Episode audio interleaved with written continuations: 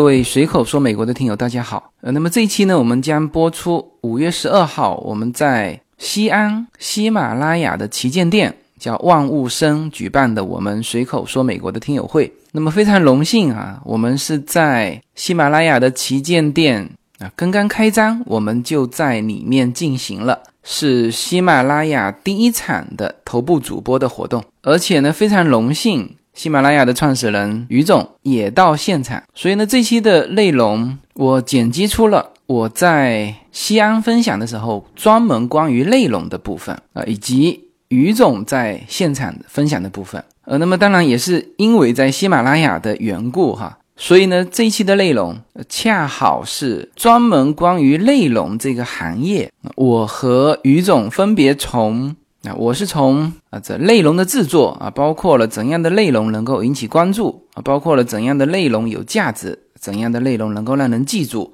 啊，这些内容创作者啊所非常关注的啊这些内容啊，以及我们随口说美国从一个节目走向了一个社群，我们目前的社群处于一个什么样的状态啊？我是从。这个方面去分享一些我对内容的理解以及我们社群的现状。那么恰好于总是从整个内容平台的一个发展现状啊，以及线上的内容如何与线下的这个实体店去结合啊，就是啊他说到的，把一些最新的呃关于内容的一些玩法都在这个西安的旗舰店当中去体现。那所以这一期的现场实况内容，呃，我想应该是非常多的内容自媒体们很值得听的一期节目，好吧？让我们进入五月十二号的实况现场，呃，听一听我对关于内容的一些理解，以及于总对于内容平台发展的一些思考。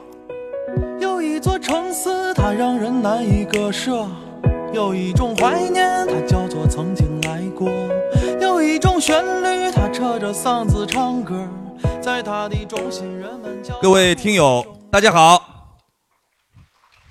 啊，我是主持人蓝色奇迹，借自由军的一句话：相似的灵魂，再遥远也能互相看见。啊，今天我们不仅灵魂呃能看见，肉身也可以看见。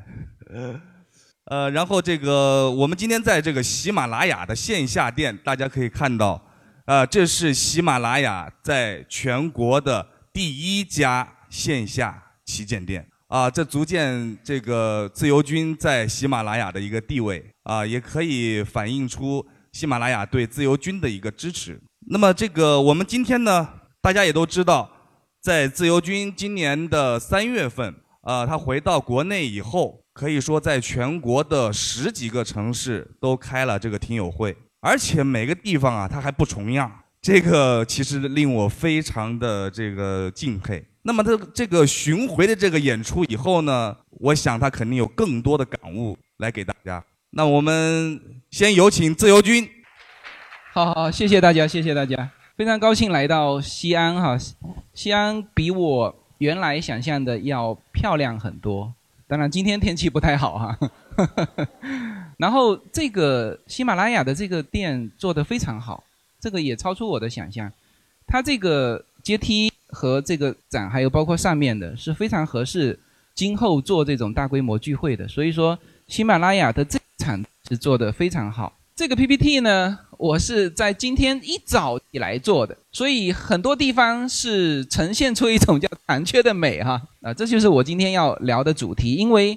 在每一个城市说的主题是不同的。在喜马拉雅这个这个旗舰店呢，我想谈一谈内容创作，想谈一谈内容创作。这其实也是我作为一个过来人，也是作为在内容这个领域叫做无心插柳柳成荫吧，或者也有人说我叫不按套路出牌的一些心得啊，跟大家分享。那么什么样的内容啊？这个这个话题是所有的主播。如果有人现场有人是在做这个内容的，不管你是做 音频节目，还是想做视频节目，还是想写书，甚至说你在一个聚会的时候，你说什么话题能够引起别人的注意，都要听一下这一张 PPT 的内容。什么样的内容能够引起关注呢？我们在电视里面曾经就有一个人说到，就是电视无论放什么样的节目，它的。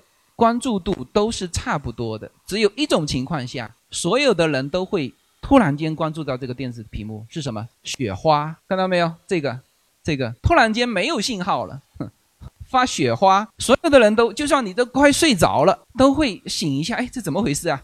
怎么回事啊？是吧？其实这个代表什么？代表差异化，差异化。OK，所有的所有的节目，不管你播什么内容，都是正常的节目。但是雪花是不正常的节目，这就是差异化！差异化是一定能够抓住眼球，突然间引起你的注意的。那么差异化代表什么？代表呃，当然不是这个雪花哈，我我会说到后面的内容的时候，呃，代表着一个未知，代表着一个神秘，代表着一个好奇心。我们就说到风景啊，大家都很喜欢旅行哈。这个我们喜马拉雅的听友，基本上第一期节目都是追随着我这个自驾游的这个 这个声音过来的，大家都很喜欢旅行。在中国呢，我们很喜欢西藏和新疆的风景啊。那么为什么很喜欢？其实我们发现，老人家和我们年轻人，他们去旅行的时候，他们的所关注的，他们所就我们喜欢的，年轻人喜欢的，可能老人家不喜欢。为什么？我就我就举一个例子，我们很比较喜欢这种民俗的古建筑。有一次呢，我就非常有兴趣的把我妈拉到那个古建筑那边，哼，我妈走了一圈，说：“这有什么好看的？这我小时候住的就是这个房子啊，是吧？”这就在他面前没有体现一个差异化出来，而我们是一从小就是住这种这种这公寓楼，都是很新的地板，我们没有见过这种雕梁画柱。这张图片可能大家看的不太清楚哈，这张图片是我小的时候，就是我的古宅，就是我外公住的这个宅子，我妈也在那边，我很小的时候也在那边住过。我刚才来之前上午我去了陕西的博物馆，哦，确实很棒。我第一次来陕西看这个博物馆，因为我们看过非常非常多的这个，比如说大都会博物馆，其实费城的博物馆大家很值得去看一下。费城博物馆里面呢，就有整个平移，把中国的古建筑是真的古建平移过去，而大都会博物馆里面的很著名的那个叫做中国的亭台楼阁。那个是八十年代反过去的，不是搬过去的，是八十年代找人做的啊，这个很清楚的。而费城的那个古建筑是真的全部平移过去，就是我一看那个那个梁以及那个高度以及梁旁边的那个修饰，我说哎呦，这就像我小时候住过的地方。那么我住过的这个地方今年被评为福建省级文物，是福建省唯一。现在保留的最早的古建筑，也是最大的古建筑，这就是我们家。冠名还是冠我们的那个啊，这是马上就要开始修缮了。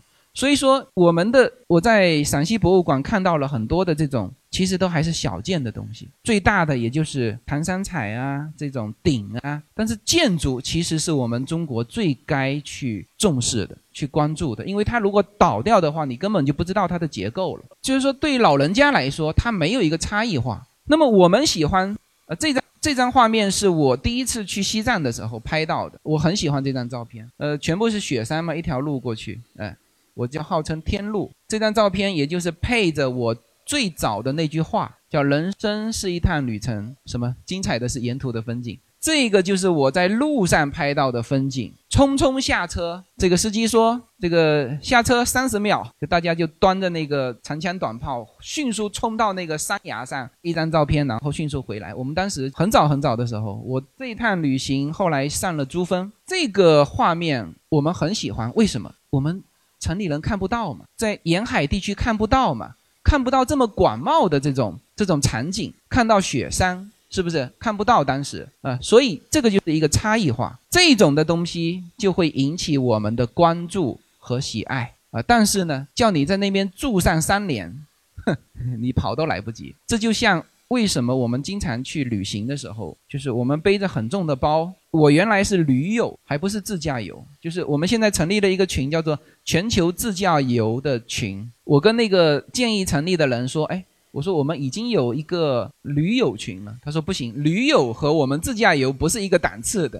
那驴友是靠两条腿走的。哎，对我那时候就是靠两条腿走的。”我去新疆是徒步喀纳斯的，那么这就是差异化，而这种差异化对于当地人来说一点兴趣都没有。他们甚至说了一句话，他说：“我都搞不懂你们背着大包小包，提着各种东西，跟逃难一样逃到这里来。”但是你们为什么来这里呢？我说你这风景不是很好看？哎，他说我们都不爱看了啊，就是这样子，这就叫内容的差异化，还有文化的差异化也是啊。那为什么随口说美国能够大家会一听就能抓住？它其实这里面就是有一些差异化的东西。那也还好是什么呢？我是一移民，五年前移民过去，五年前开始说这个节目，我那个时候就带着很。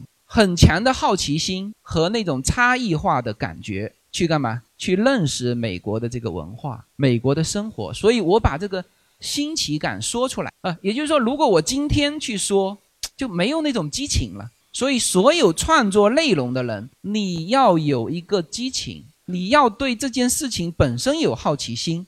不管你是写书，不管你是给朋友说一段故事啊，所有的内容输出，你作为这个作者，一定要有这个。新奇感和差异化，还有就是资讯的差异化，这不用说了啊。好，我们再做什么样的内容有价值啊？就是所有做内容的人，把我今天这三个表格看完，基本上就我能够给大家传授的，就已经大家都都了解了哈。什么样的内容有价值？我先说一个哈，大家看到这三张照片吗？这三张是什么？这个是叫旅行者一号，七几年的时候美国发送上去的，发送完就跟他断了联系。它一直沿着原有的轨道在走，四十几年之后，科学家突然间又跟它联系上了，然后居然还能够从它里面发回照片啊！这是一颗我们地球出去最远的一颗卫星。很多文艺的人经常拿这个旅行者一号表现自己的高大上啊，对，那是很难得的。旅行者一号上面有这个是什么？这个是金光盘，这里面有几样东西。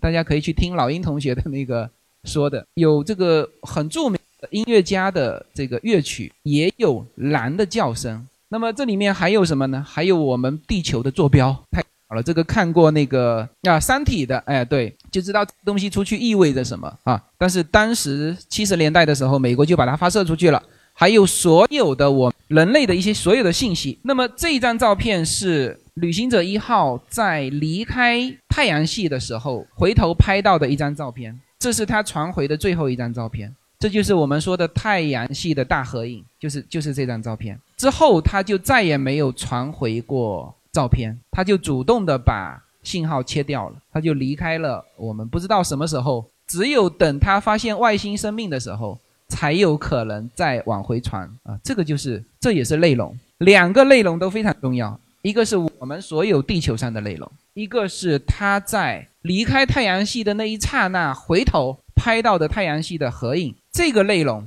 就是有有价值的内容，这肯定的。那么这个价值在于什么呢？在于稀缺性，只有他有，别人没有，你无法做到，是不是？OK，那么除了稀缺性的内容有价值，还有什么？我们如果做不到能够拿到这种一手的稀缺的内容，我们可以干嘛？领先一步是不是？在现在的这个资讯爆炸的年代，为什么所有东西都要快？呃，我们在这个呃，我有很多福建电视台的记者呃朋友哈，他就说现在的这种传统电视台就是搞不过这个自媒体。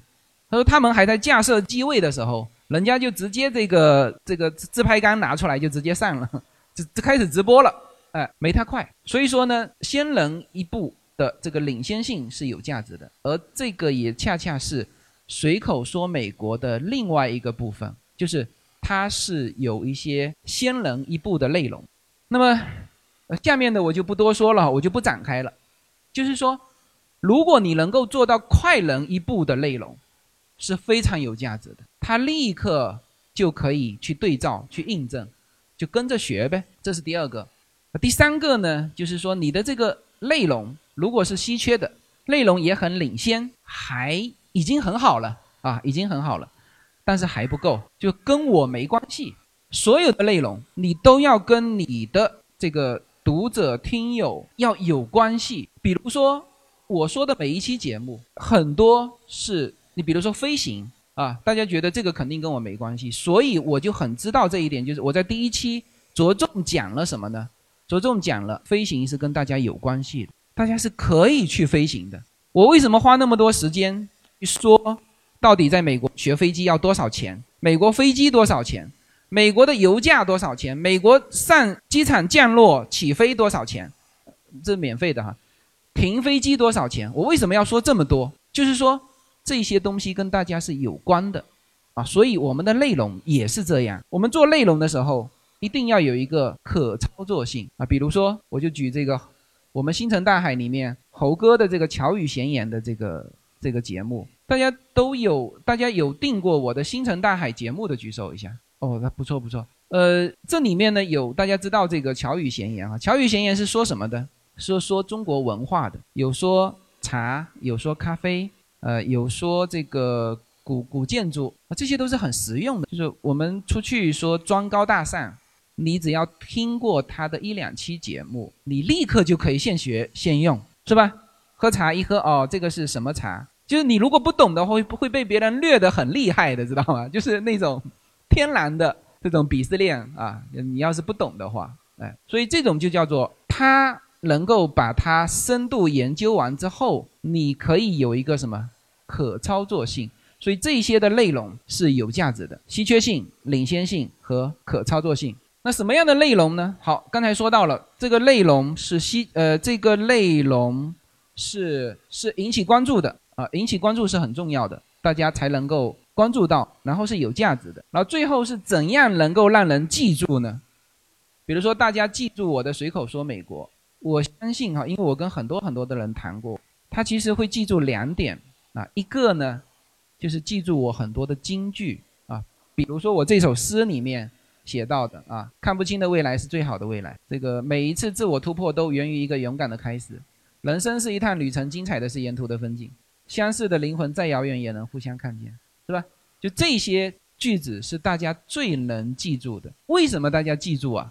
就一定是这句话给了你一个感动啊，以及什么呢？以及叫代入感，就是你也曾经有过这种经历，你也曾经有过这种经历，所以一下子这句话就跟大家拉近啊。所以这个是我觉得说珍贵的作品应该是能够感动人的。这也是这个世界上现在在这么纷繁的这种。这种我们每天见到各种讯息，但是呢，让你感动的机会是很少的。比如说，我们我我自己回忆过去，让我记忆深刻的就是有那么一些作品，我看完之后泪流满面。这个时候他感动你啊，你一定会记住他。所以这个就是我对于怎样做内容的一些理解，非常的主观，也非常的不全面啊。但是呢，希望能够给大家一些启发。什么样的内容？能够引起关注，差异化哈，什么样的内容有价值、稀缺性、领先性和可操作性？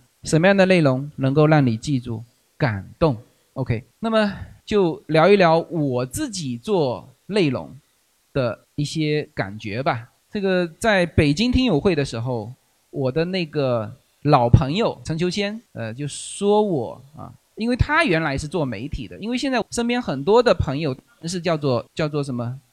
正规的是专科毕业的媒体人啊，但是呢，他们现在就看到我的时候，都一种很匪夷所思的感觉。然后我的那个朋友裘谦他就说我什么呢？叫做不按套路出牌，就这个。那 OK 吧？那我就是不按套路出牌的内容跨界者。呃，我说到一点是什么？叫感觉很重要。就是我们在做一个做一件事情的时候，做一个内容的时候，就你说感觉的时候，你一定有一些天赋的东西。进去了，就这种东西培培养不来的，可以培养，可以培养，但是呢，如果你有这方面的感觉，是你不需要找别人培养，你自己就懂的。我经常做节目的时候，我是，比如说我要评论一个事情，我就什么呢？我就不看别人怎么评论这件事情，因为这样子呢，我会被人影响，就不是我自己独立判断的一个观点。然后也就像老鹰同学说的，他说。知识分子是不应该出去社交的，为什么？因为你会被别人所影响，你没有办法形成独立的思考。独立的思考是很重要的，你去 copy 别人是没有用的啊！特别我们现在做内容的人，你去 copy 他的模式，去 copy 他的内容都是没有用的。就像很多人 copy 我，也是没有用的，是吧？我在三年前就开始做社群了，而今天今年才开始社群经济。是吧这就是一个感觉，然后包括我在十三个城市跟大家见面，这个跟大家一起分享，这个事情是去年就开始做的，那我也不知道这叫什么哦。今年有一个就那个关键名，他说他说这就叫打造 IP，这我的他给了我一个专业的术语，我说我根本不知道这叫什么，这就是一个凭感觉去做这件事情。我给大家说一下两个我印象非常深刻的片子电影啊，电影绝对是内容了哈，电影是非常好的一种内容输出方式。大家看过这一篇吗？可能这两篇大家都不太能看过，叫《穆赫兰道》，看过的举手。哎，不错，这个是极为相似的灵魂。《穆赫兰道》是到目前为止被称为无论哪一个排行榜，被称为史上最烧脑的一部电影。看不懂吗？就看两遍，看得懂的都极为之少。它其实就是导演自己，他想怎么拍就怎么拍，他拍出了一个完全是导演自己看得懂的。别人看得懂看不懂不重要的片子，所以你才看了三十遍，把这个各种影评翻过来看啊！不管怎么样，人家现在是史上最烧脑的影片《穆赫兰道》。我有个朋友家就住在穆赫兰道，穆赫兰道就在洛杉矶，在 Santa Monica 海滩往西走一点。我去他家的时候开的那条道就跟那个片里面拍的是一模一样的，就是很那种很梦幻的感觉。就是那条道，罗马今年的奥斯卡最热门的影片，看过的举手，哈 哈这个更少。OK OK，这一片呢，我说了一期节目，然后呢，其实是蛮，它的前面它是接近三个小时的片子，前面应该两个半小时都在铺垫，这纯粹是导演把自己的童年生活给反映出来，也是一片什么导演把他的感动拍进去的片子。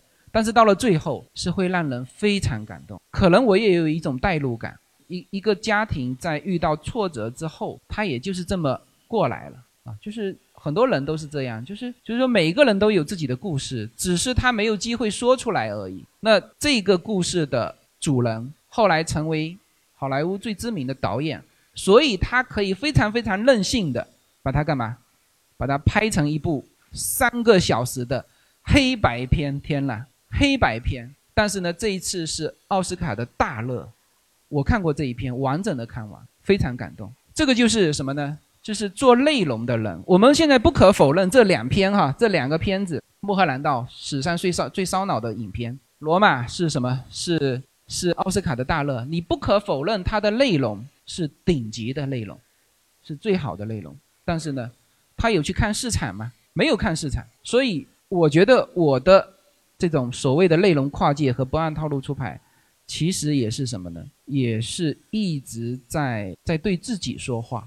就是现场到来的是什么？是跟我非常非常接近的人。也许随着我越走越远，可能大家这个群体啊，有可能不会越来越大，而是越来越小，就是会越来越相像。那么这个是我的感觉哈。那么第二个呢，就是说你如果选择做内容，不着急也也要很重要。如果我到美国，一开始这个很着急，很着急养家糊口，很着急赚钱，那一定没有随口说美国。也就是说，只有像我这种准备了两，当时说准备两年的干粮，去那边东逛逛西逛逛的，才会有这么丰富的一个内容。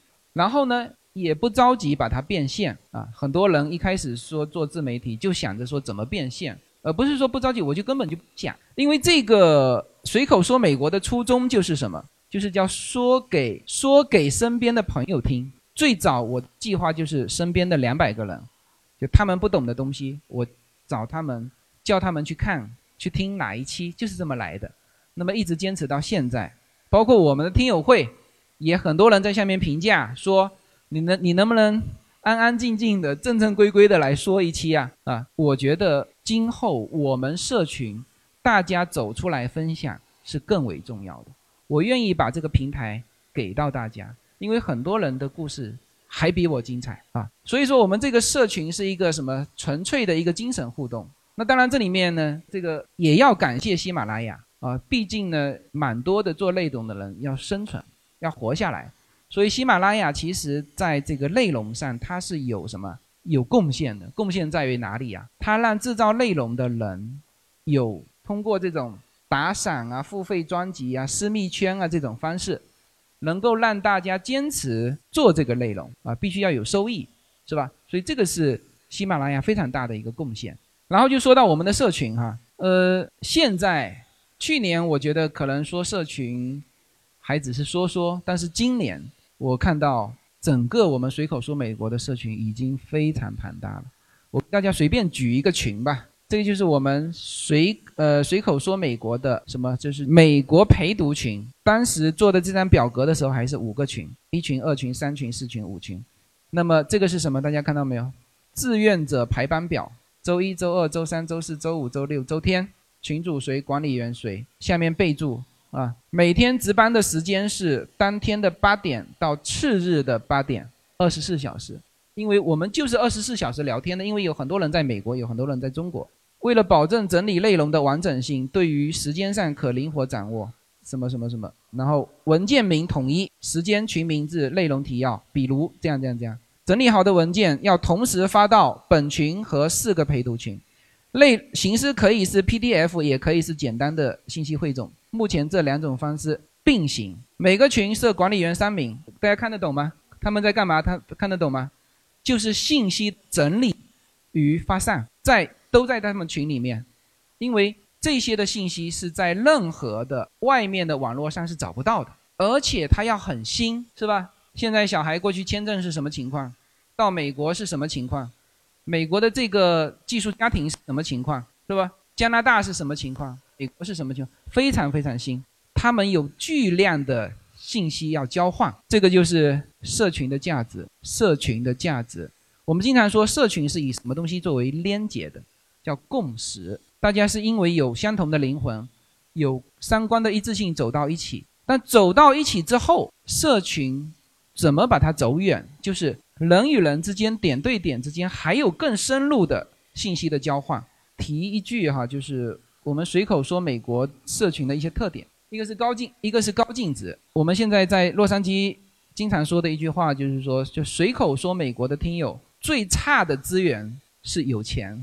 最差的，真的真的是这样。就是说，你如果没有更多的资源拿出来交换的话，可能在这个社群里面，大家可能对你不会太重视啊。就是更多的，你要有背后的资源。你老是说说，哎，这个哪里有投资机会，帮我投一下，没有没有什么人理你。第二是叫视野的全球化，这不用说了哈。好奇心跟爱折腾啊，我们在这个群里面有各种，就单单飞行器啊，有小飞机。有这个滑伞啊，各种的就各种的爱折腾，呃，甚至我感觉在创业方面也是那种极为爱折腾的，就是都是跑到朝鲜啊，就我们这些社群里面都有这种人，很有意思。那么这个是叫就一致的价值观啊。那么呃，社群下一步的计划是一个就是我们会丰富我们的 IP 矩阵啊，这里面都是已经上的 IP 矩阵哈，最新的是这个。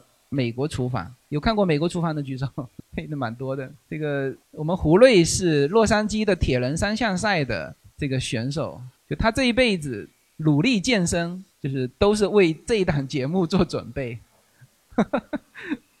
这个所有的这个女听友看完之后，纷纷讨论的都是：哎，这个主播身材不错。啊，对，当然他做的菜也不错哈。大家重点要看菜哈。然后呢，这个会衍生出很多的很多的这个这个这个后续的一些东西啊。这个呢，我回头会在这个内容里面再展开。那么重点提一下，内容已经是什么视频节目啊？然后这个是我们随口说美国的这张图是已经变成商标了啊。这个是我们的商标的证啊，所以说大家放心啊，这张图是我只有我们才能够使用，而且自由军这三个字也注册了。然后最后说一句哈，最后说一句就是。内容哦，我们的于总也到现场了，欢迎您，欢迎您。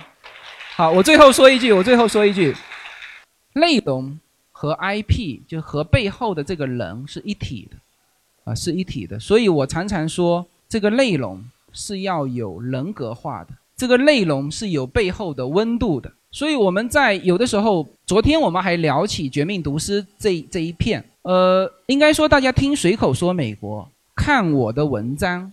有很多时候是看到背后的这个温度。我在北京听友会的时候，有人就曾经整段的能够背出我写的文字。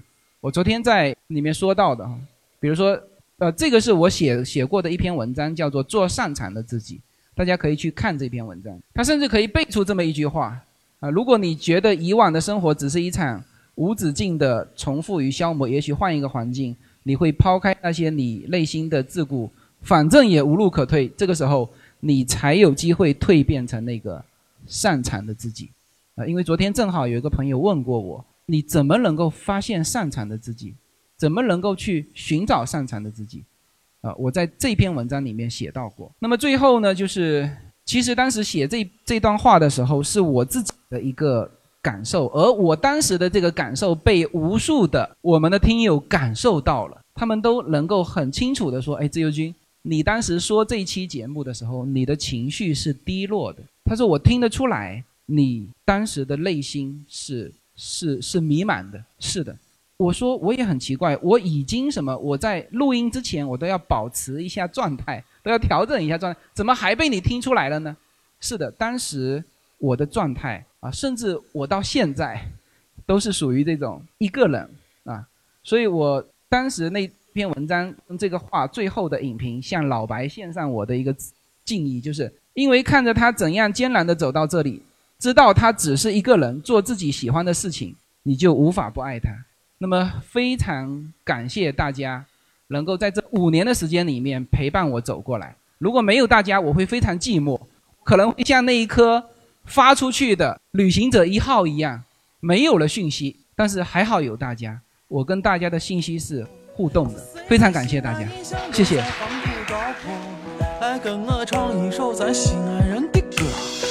西安人的城墙下是西安人的火车，西安人不管到哪儿都不能不吃泡馍。西安大厦高楼是连的一座一座，在西安人的心中，这是西安人的歌。随口说，美国的听友大家好，我的新书《平行美利坚》。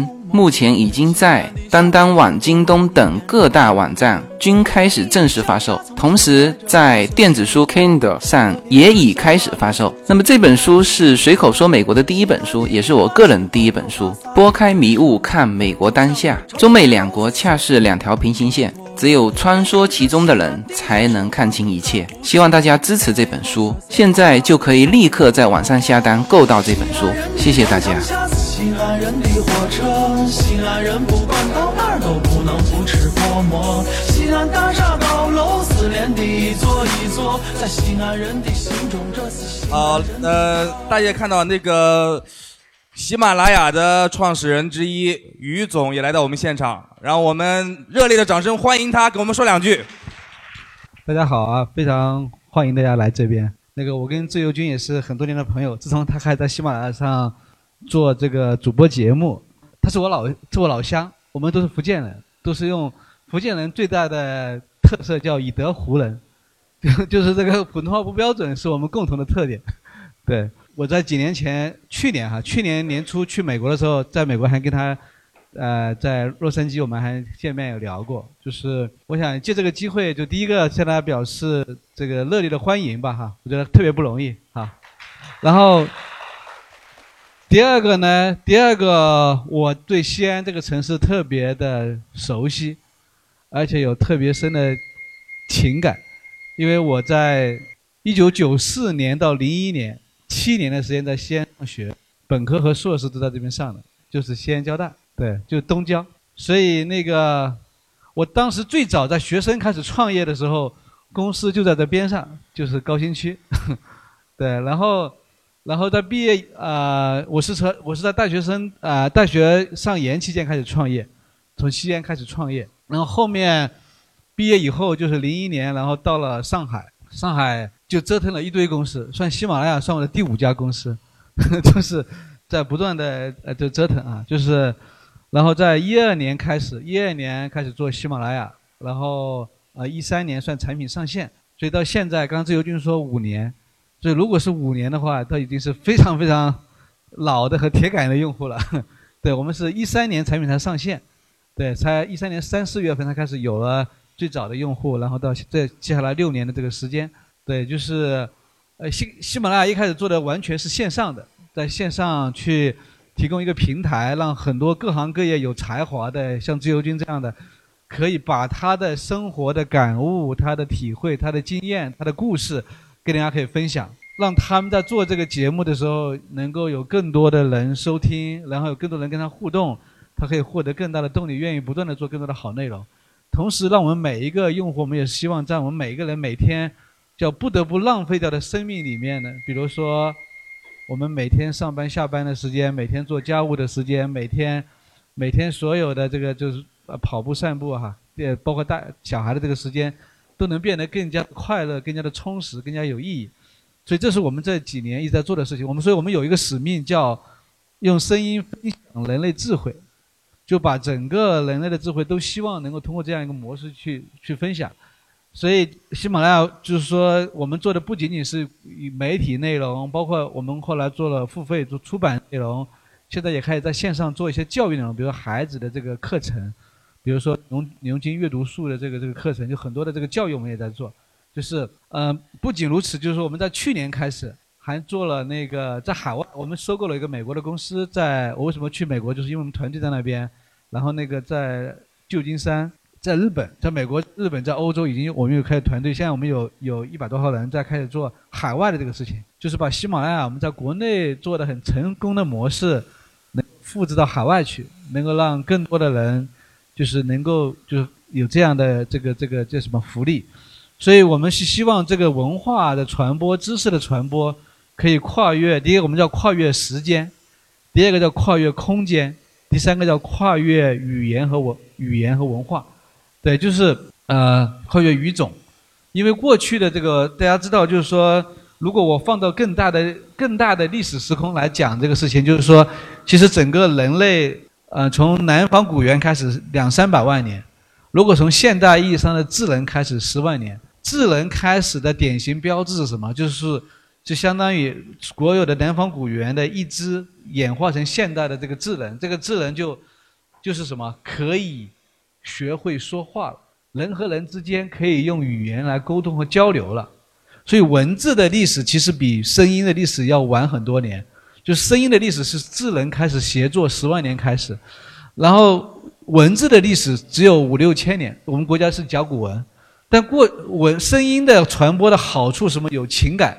然后它容易懂，啊，然后但它的一个有个问题，有个缺点是什么？它没法跨越时间和空间。我说在过去，那我们在在这个时代，我们非常有幸的可以利用互联网的一些技术，让声音也可以保留下来，可以实现跨越时间空间的这个这个传播。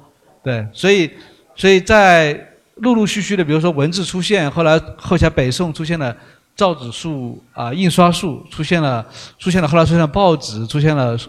纸张出现了书籍，啊，然后再出现了互联网，移动互联网，然后再出现了现代的，就是我们的物联网，手机手呃呃这就移动互联网用手机来获取信息，对，所以我们就在这个时代，我们非常有兴趣做这么一个事情，能够去造福很多的人，无论是有内容的人，还是我们每天有大量的时间，我们希望把这个时间变得更加的有意义和有变得更加快乐的这个每一个用户，对，所以这个是。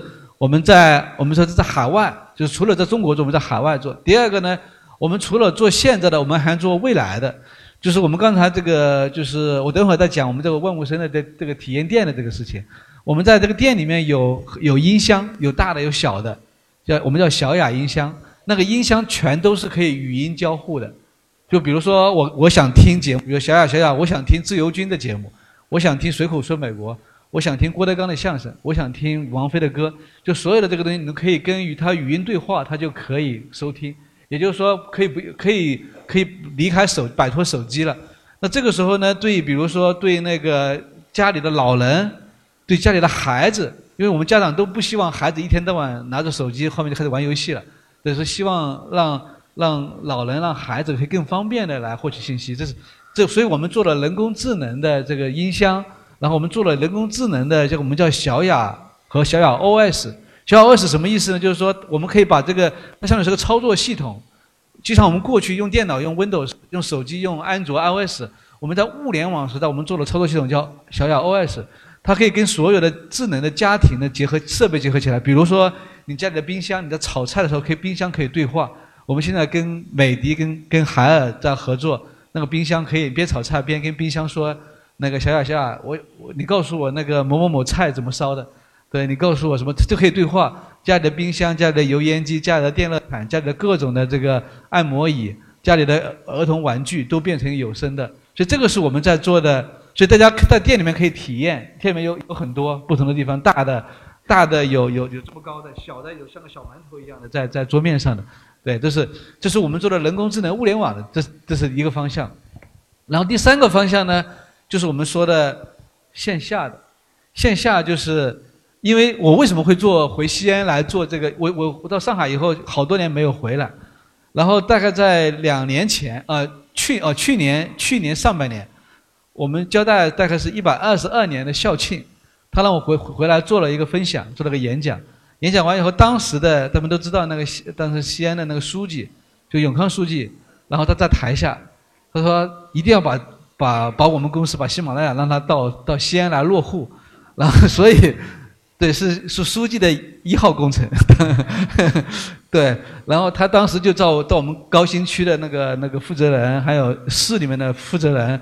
然后连夜就飞到上海跟我们聊，半夜聊到十二点一点。然后我本来出本来要要要出差的，后来改了改签了飞机跟他聊。聊完以后，我们后来我们就到也回来做了很多的交流，来来回回有好几次。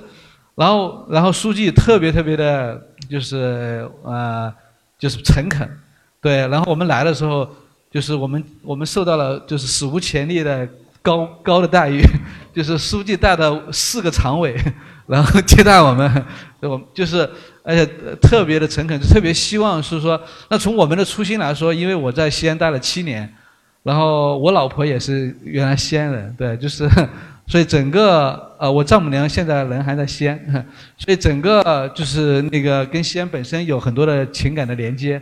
然后就是也能够在这个地方去做这些事情，我觉得很开心。所以后来我们就答应了，说永康书记说：“哎，我们所有创新的玩法放到西安来玩。”那书记说好，就说那那所有的场地、所有的这个各方面的条件，就是我帮你来解决。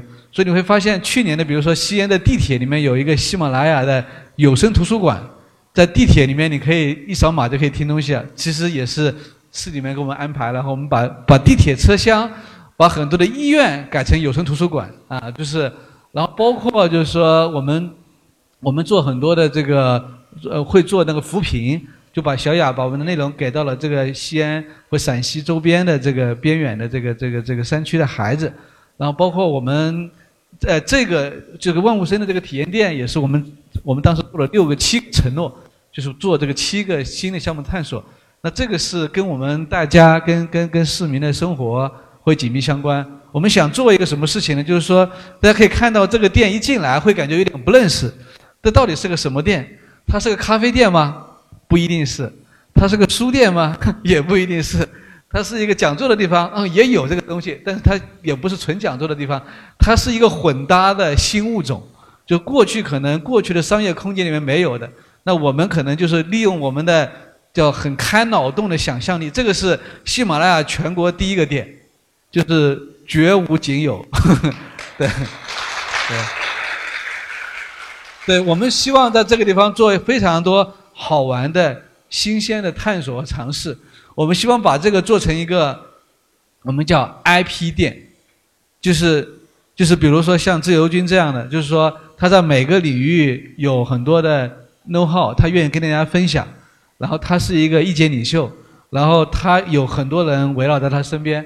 我们希望这个店可以成为，比如说，呃，自由军在线上可以分享，自由军这边可以做节目，我们有 旁边有一个直播间可以做节目，可以可以可以那个，然后比如说呃呃，自由军可以有很多的定制商品，将来有这个叫什么？我们叫 IP 定制商品，比如说无论是 T 恤。无论是无论是比如说我我前几天那个自由军上去上海我们在聊，他说咱们有很多社群的这个商品，专门给社群的粉丝提供的这种美国的一些特别好的东西，礼品啊、纪念品啊，或者是一些我听说还有什么油是吧？就是那种特别好的这种这种稀缺商品。那我们希望在这个地方，就喜马上面有各种，因为今天还是刚开始，我们是四月底五月初，这个其实刚刚开业。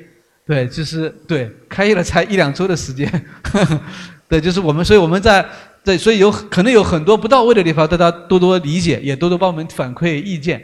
我们让我们变得更好。但我们大的思路是希望做成一个这个喜马拉雅平台上的这些这些大咖粉呃和这些呃和意呃意见领袖主播们，他们跟粉丝很好的互动，线上线下的互动，直播它的延伸的这个商品啊，就是就是所以然后呢就是，然后同时它是它也是一个喜马拉雅的 VIP 会员店。就是会员在这边能享受到方方面面的福利，啊，就是我们我们这边后面会有很多的演讲，呃，每周啊、每天啊这边都会有很多的演讲，然后我们里面，然后第三个呢，我们也是希望是那个我们的会员和他的家人在这边可以非常方便的能够待得下来的地方，比如说我们这边有个孩有个亲子专区，我们希望妈妈带着孩子这边可以一起来这边玩，让孩子可以学习可以成长，就是说其实是。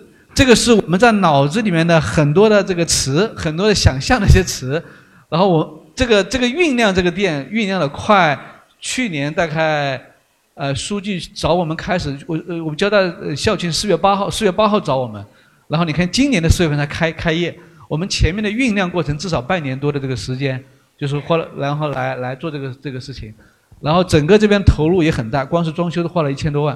对，就这个这个这个这个楼上，这个楼上这边这边是一楼二楼，我们的这个、这边进去以后，它还有那个，就是我们这边还有一个就是亲子的培训中心，它专门它培训不是做过去的新东方好未来的 K 十二的这种培训刷题呀、这那个不是我们心中的就觉得觉得特别好的东西，我们觉得特别好的东西是要让给启蒙孩子的想象力。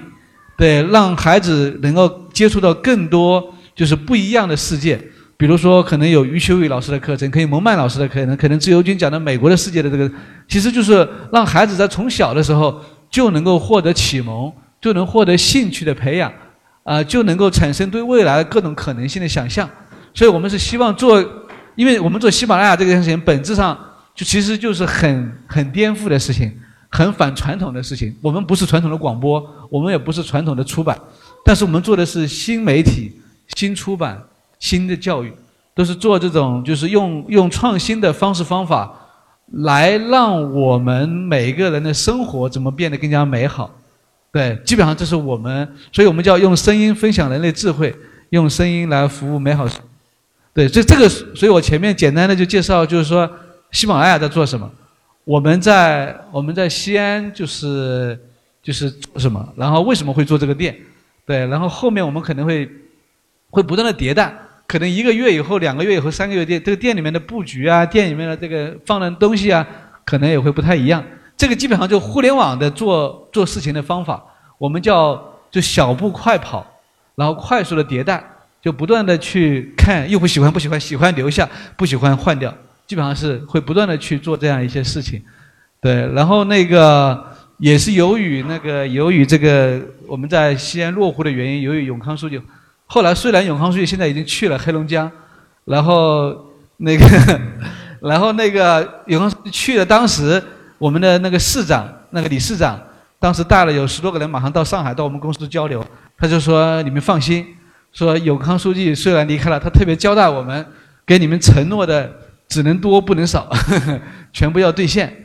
然后呢，就说你们可以放心在这边落户。就，所以我们基本上也也也答应了那个那个书记和市长，就是说我们会把更多的，我们会把扬州有一个三百人的团队也会落到西安来。对，西安应该会是喜马拉雅的，可能除了上海以外，可能人数最多的这个大本营，因为西安也有非常丰富的人才，有很好的这个这个这个环境，所以我们也是希望。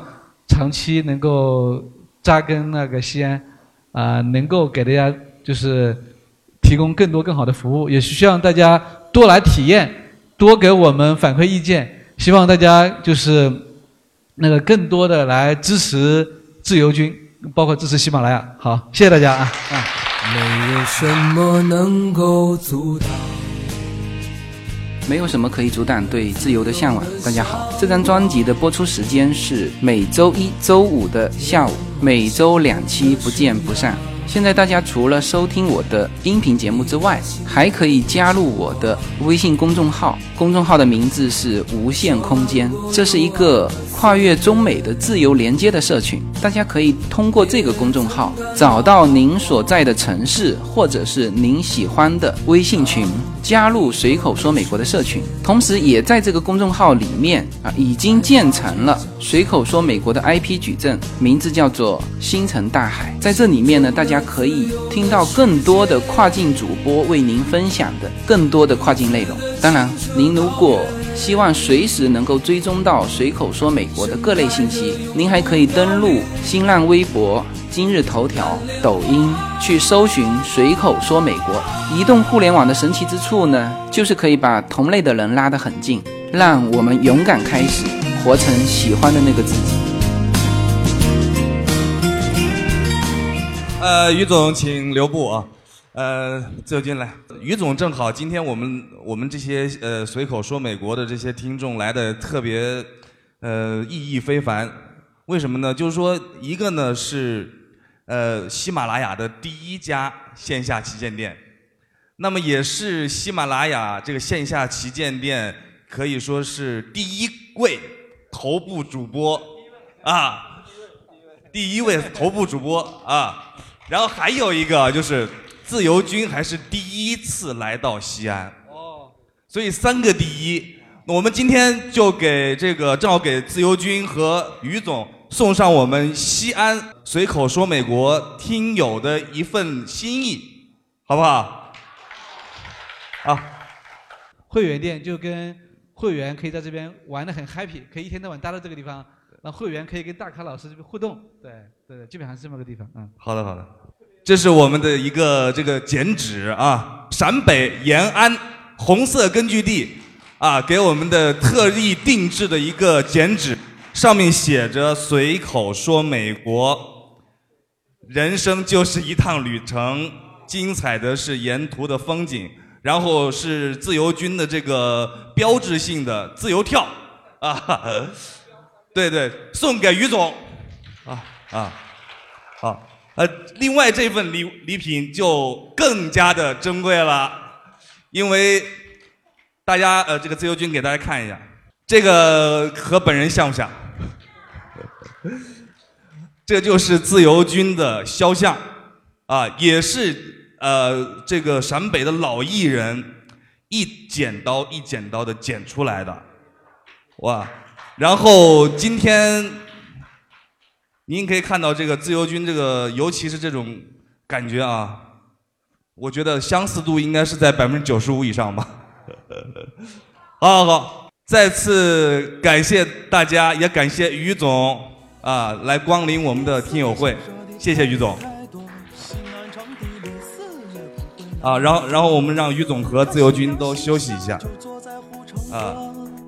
怀里再抱上一本贾平凹的小说。西安人的城墙下是西安人的火车，西安人不管到哪都不能不吃泡馍。西安大厦高楼是连的一座一座，在西安人的心中，这是西安人的歌。这是西安人的歌。